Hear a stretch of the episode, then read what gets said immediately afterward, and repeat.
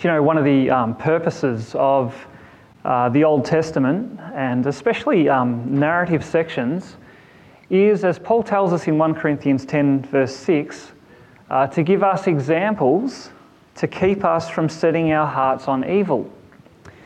And uh, that's definitely the case uh, with these two chapters in 1 Samuel, because chapters 18 and 19, uh, they focus on Saul's actions against David. That's really what the two chapters are. This is Saul against David. But they're very instructive to us because what these two chapters do is they show us the, the inner workings of Saul. Uh, right throughout the passage, we hear Saul talking to himself. Uh, we get to hear his thoughts, we get to hear him, uh, his fears, his motives, and everything that's normally hidden is all revealed for us to see. The re- as the readers, we get the insight into what is actually going on in Saul's heart that makes him do all of these crazy things against David.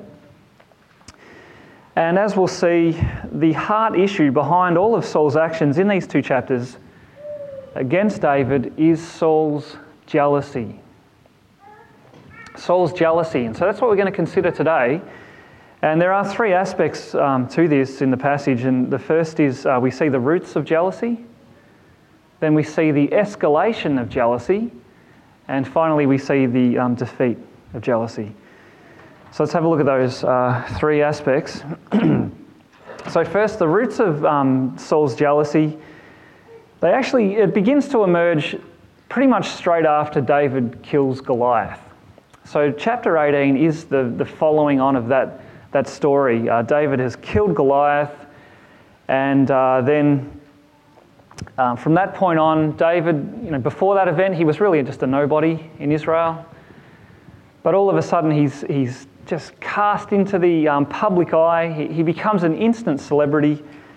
And as a result, uh, verse 1 tells us that the soul of Jonathan was knit to the soul of David.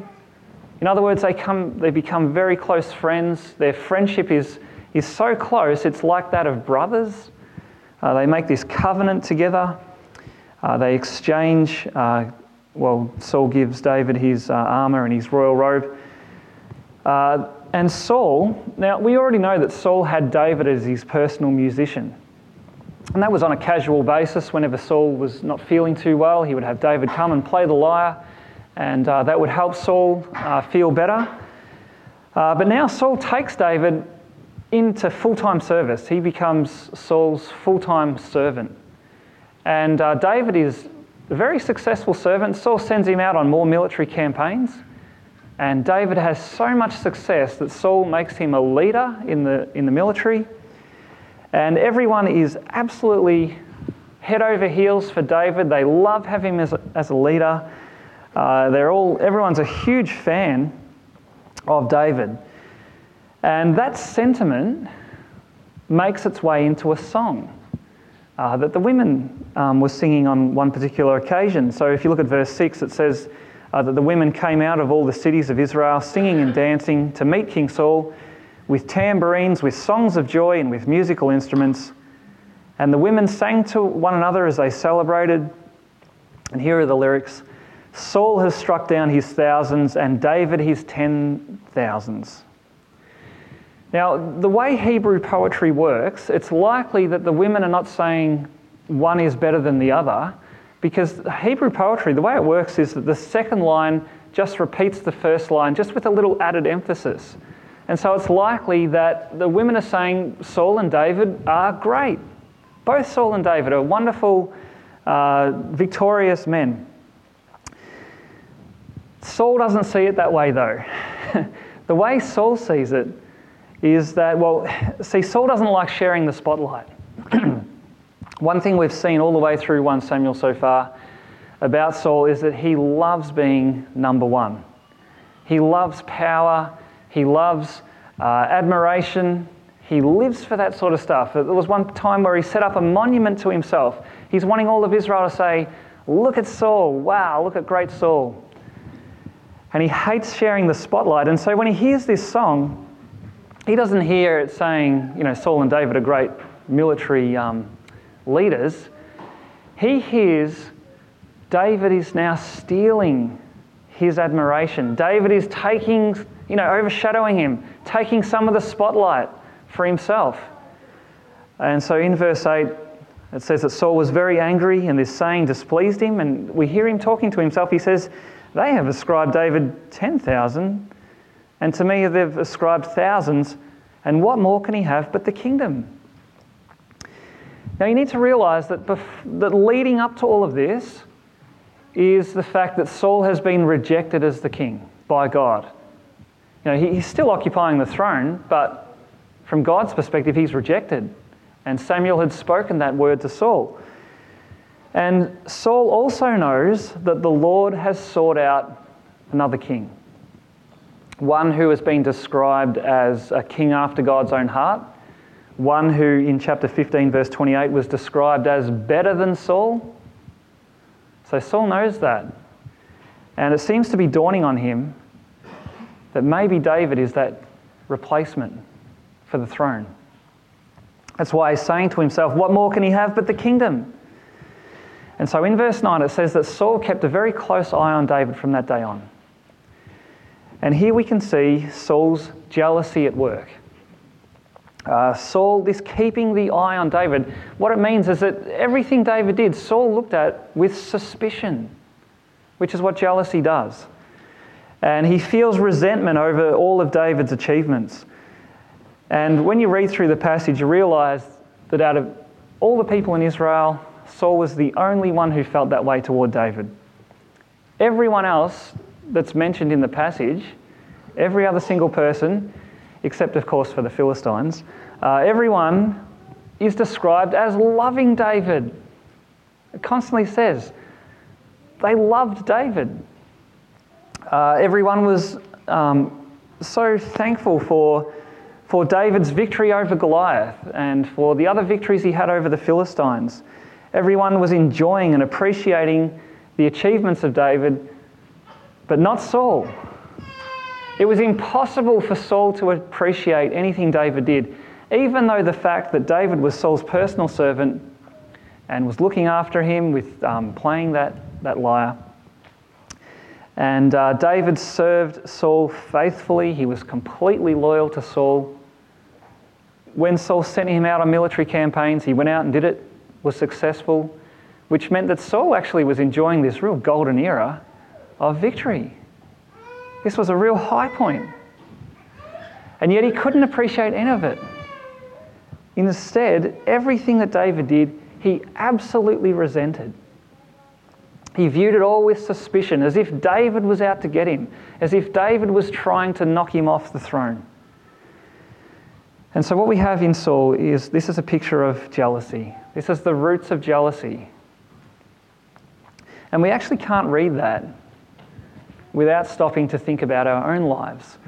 Uh, because as sinners, we're actually all prone to letting jealousy take root in our hearts and as a result, we can needlessly be against people that normally we should love. Uh, that can happen in all kinds of settings. That can happen in the workplace. Uh, that can happen uh, children at school, in the schoolyard or in the classroom. Uh, that can happen in the church. It can even happen in your own family, where you can allow jealousy or envy to take root in your heart. And uh, you can then have suspicion and resentment towards people who are not against you at all. Now, the thing about jealousy is that it's pretty easy to see in others, but it's very hard to see in ourselves. This is one of those sins. It's like pride. Um, you know, you look around, you think, oh, why is that person so arrogant? But you never stop to go, why am I so arrogant? It's the same with jealousy. It's something that we find very hard to see in ourselves, but we can ask a few questions to unmask it. So here's some questions to um, consider. Do you ever find yourself thinking spitefully about someone who may be, a more, who may be more gifted than you in some way? Uh, is there someone in your life that you, you can't stand hearing them being praised for their achievements? Is there someone in your life who irritates you but when you actually stop and think about it, the, the reason they irritate you is because there's, there's something that they have that's better than you. Maybe a better house, better car, better spouse, uh, better, I don't know, anything. Uh, do you ever find yourself being suspicious of someone? You know, a suspicion, but then you realize that the suspicion is because there's a competitiveness about it. Do you ever find that in your life? See, if, if, if we can't have joy uh, in someone else's achievements or someone else's gifts, then what's behind that? It's this jealousy. This jealousy that instead of rejoicing when people rejoice, rather there's a, there's a, a jealousy, uh, a suspicion, a resentment. And that's what's happening in our hearts. Now we see that in Saul. and for Saul, what, what drove that? It's, well, for him, it was the love of power, you know, the love of being in control, the love of having people admire him. And, and that's usually what drives our own jealousy. But what it does, it always prevents us from loving others as we ought. See, that's the root of jealousy. So that's the first part. Now, next, though, we see the escalation of jealousy. It escalates. Uh, from verse 10, we see for Saul, his jealousy doesn't stay just a grudge against David, it spirals out of control. It becomes, becomes something that consumes him and destroys him. So look at verse 10 and 11. In chapter 18, verse 10, it says, The next day a harmful spirit from God rushed upon Saul, and he raved within his house while David was playing the lyre, as he did day by day. Saul had his spear in his hand and Saul hurled the spear, for he thought, I'll pin David to the wall, but David ev- evaded him twice. Now, what is this harmful spirit from the Lord? I'm sure some of you are wondering that. Uh, it came up in chapter 16, and I didn't have time to go into it then, but today um, I do. And uh, the big question is always how can God send a harmful spirit? What does that even mean? I mean, it doesn't sound very nice. How can God send a harmful spirit? Well, there's two things to keep in mind that will make sense of it. One is this is part of God's judgment on Saul. Saul has rejected the Lord despite Samuel numerous times calling him to repent. He refused to repent every time. He would not turn back to the Lord. He would not humble himself and submit to the Lord. Instead, he lived in rebellion. And so God judged Saul. He punished Saul by sending this harmful spirit. And that word harmful, it actually just means a spirit who brings trouble into Saul's life. So it could even be an angel. Okay, it's not really defined. Uh, that's one part though. This is, this is judgment on Saul for his continual rebellion. The other thing to realize is have a look at what the actual harm is that the Spirit brings. Okay, what is the harm? The harm is letting Saul experience the full unraveling of sin in his life. Okay, it's, it's as if the harmful spirit, what it is, is a spirit who takes away the restraint. To let Saul's sin have its full way in his heart. And you see that here because what happens? Saul's jealousy doesn't stay as just a grudge against David. No, it spirals out of control. It, it escalates so that he actually takes a spear and he tries to kill David. Okay, just where he was resenting David, angry that David was getting all of the, you know, the popularity, that becomes now a spear to throw at David, try to kill him. And it's a good thing David had the um, reflexes of a cat because otherwise he would be the, the new ornament on Saul's wall. Uh, it's like he has ninja skills or something. But what we actually see in Saul, though, it's actually not that uncommon. This is the way all sin works. All sin, the sins of the heart, they all work just in this exact same way. Let's have a look at a list of um, some um, sins of the heart from Galatians. Uh, this is the um, where Paul contrasts the works of the flesh with the works of the Spirit. And here are the works of the flesh sexual immorality, impurity, sensuality, idolatry, sorcery, enmity, strife, jealousy, there it is, fits of anger, rivalries, dissensions, divisions, envy, drunkenness, orgies, and things like these. Now, if you look at that list, you take any one of those sins, and if you let it take root in your heart, and you continually feed it without repentance, what happens? Does it stay this nice little friendly sin? Not at all. It always escalates.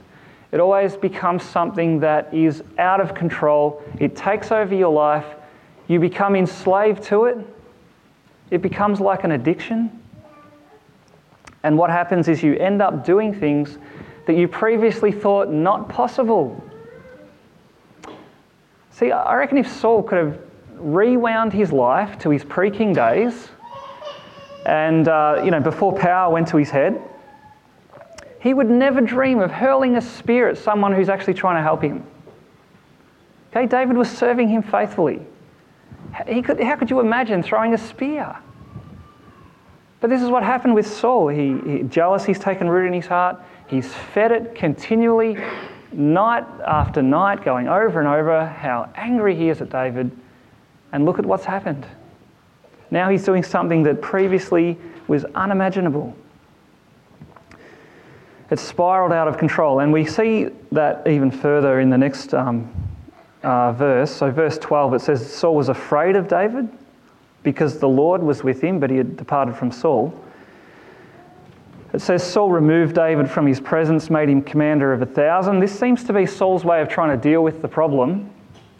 The problem for Saul is David, so he does the old um, out of sight, out of mind tactic uh, by making David a commander of, of a thousand.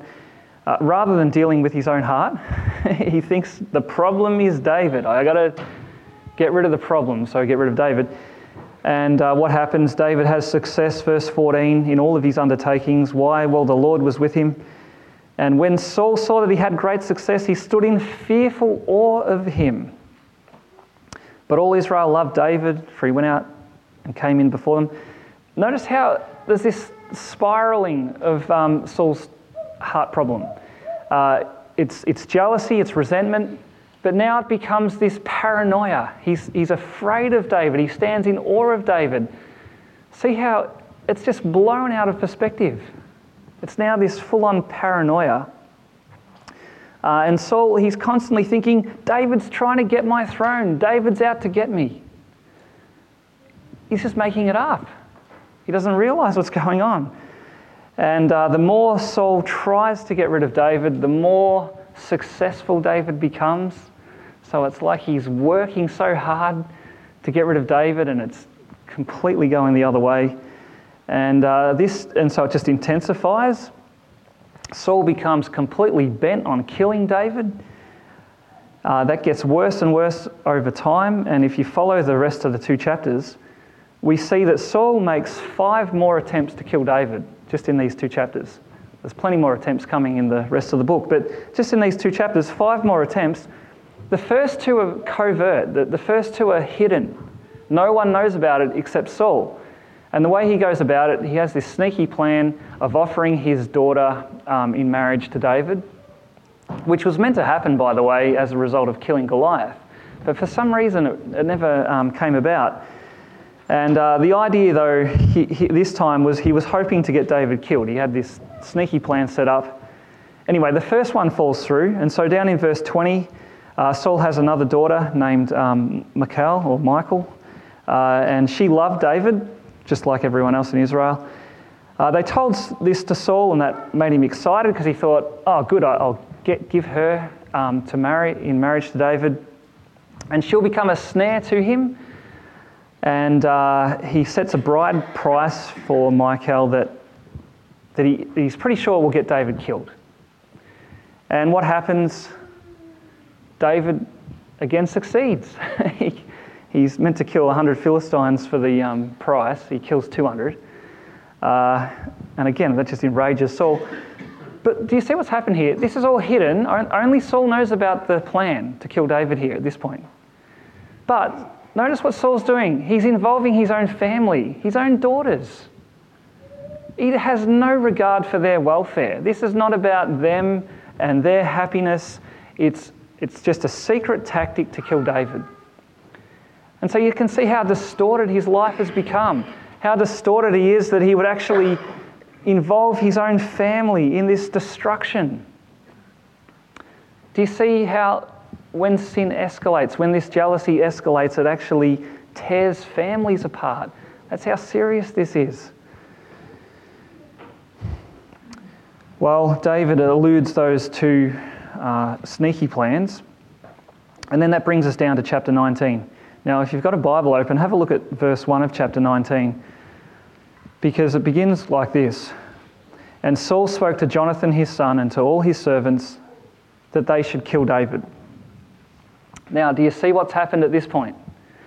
What was hidden is now out in the open. It's like Saul has become so twisted in his desire to get rid of David that he just assumes everyone will see it the same way. He assumes that everyone looks at David with suspicion. And he, he wants to involve um, Jonathan and his servants. And, uh, and so you can see the way the paranoia has worked. There's no more scheming here, no more subtlety. This is just all out. All out, public anger, I'm going to kill David. And what we actually see here, this is the end goal of jealousy. See, if you, you think about jealousy, it just seems like a small thing. It's a grudge, it's resentment, suspicion. But what is the aim of that sin? What is the end goal of it? Exactly this desire to kill. It's like when Jesus talked about anger in your heart. And he says that's actually murder. It's murder in the heart because it is, it is murder in its seed form. If you keep feeding it, that's exactly where it ends up. And we see that here with jealousy. It's the same thing. It aims at murder, it escalates if there's no repentance. So that's the escalation. Okay, so the roots of jealousy, the escalation. But the third thing we see here is the thwarting of jealousy. It's thwarted.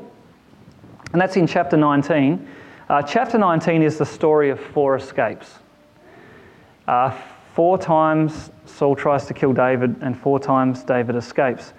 Uh, the first one is, you know, he tries to rope Jonathan and the servants in. Jonathan um, defends David and is able to calm Saul down. Uh, that lasts maybe overnight because in verse 11, uh, sorry, verse 10, again, David's back playing the lyre for Saul, and Saul again throws a spear at him. David evades that again. Uh, in verse 11, he sends some servants on an assassination plot. They surround David's house, wait for the moment where they're going to kill David. Uh, his wife, uh, Michal, um, defends him, uh, saves him. He escapes, he goes off to Samuel uh, in verse 18. And so, what does Saul do? He sends servants after David. They try to get him, but that all fails. Sends another lot of servants, that fails. He goes after David himself, that fails. See, every time Saul goes after David, God always thwarts it. He never actually succeeds. And so, what are we meant to learn from this? Well, chapter 19 uh, it really does come out very clearly the innocence of God's anointed. Okay, David is God's anointed. And what do we see? The innocence of God's anointed. Now, I have focused a lot on Saul so far because I think these two chapters do focus on Saul. But there is a lot in this passage about David. All the way through, what do we see with David? We see someone who is very loyal to Saul, He's faithful in all that he does. He's very patient. He's very humble as well. Like, even when Saul offers his daughters, he's like, no, no, no, no. I couldn't possibly accept that. I'm just a lowly person. And right through, we never see once David grasping for power. Not once. Even though David knows he is the anointed king, he never once tries to snatch it by his own strength or by his own tactics. Not at all. He just leaves it up to God's timing, leaves it in God's hands, doesn't once snatch after it. And, uh, and so it's bringing out David's innocence. In fact, Jonathan speaks on that very point in verse 5 of chapter 19, uh, where he says at the end of that verse, uh, you know, why then will you sin against innocent blood by killing David without cause? Okay, the innocence of David. And what all of that does, it just brings out the irrationality of Saul's jealousy. Why is Saul jealous? It's not because of anything in David. Not once did David try to be a rival to Saul. Not once did he set himself up as competition. It's all in Saul's head, it's all created by his own suspicion. David just went about serving Saul faithfully. And so, what David is, he's a picture of, an, of a, a humble, faithful servant, a servant king, really, because he's the anointed one, but one who is completely mistreated, even though he had done nothing wrong. Now, who does that remind you of? See, we can't read about David's innocence here without seeing a shadow of the true anointed king, the Lord Jesus. You know, Jesus, he was truly innocent of all wrongdoing. Uh, he, he's the one who Philippians 2 says did not grasp after power, but emptied himself, taking on the nature of a servant. That's what we see of David here. But see, despite Jesus' innocence, just like David, he too was hated. He was uh, envied. Remember the, um, the leaders of Israel? They were all jealous of Jesus. Whenever Jesus had popularity, they, they absolutely hated it. They viewed Jesus with suspicion. Everything he did was reinterpreted by them to be something that it completely wasn't. And like Psalm 2 um, predicted, they gathered together, they plotted together to, against the Lord and against his anointed. And they actually thought they succeeded when they hung him on a cross and watched him die. But what happened? God overruled and he turned what, what looked like the victory of evil into a victory over evil. And God exalted Jesus to the highest place. Do you see that? This, you know, in, in 1 Samuel, Saul he works so hard to bring David down, and what does God do? God always exalts him. The very thing that Saul tried to use to kill David is the very thing that God uses to exalt him. Isn't that a picture of the cross? The very thing that the leaders used to get rid of Jesus ends up being the very thing that exalts Jesus over everything today to the highest place. Gave him a name that is above every name. See, that's, that's the thwarting of evil. That's what God does for his anointed. Uh, the second thing, though, that we see about David is that because he is a picture of Jesus, then that means that Saul is not just a mirror of you know, the jealousy that we can have with others. Saul is actually a mirror of uh, someone who refuses to acknowledge the true king. Okay, that's what we need to really see in Saul's actions. Saul is someone who, who senses that David is God's anointed and yet does everything he can to resist it. Uh, he's a picture of someone who desperately wants to retain his own kingship, uh, which is really what everyone does who rejects Jesus. Okay, if you reject Jesus, what's the real heart behind that? It's wanting to retain your own kingship of your own life. Okay, you want to be number one. You don't want Jesus to be king.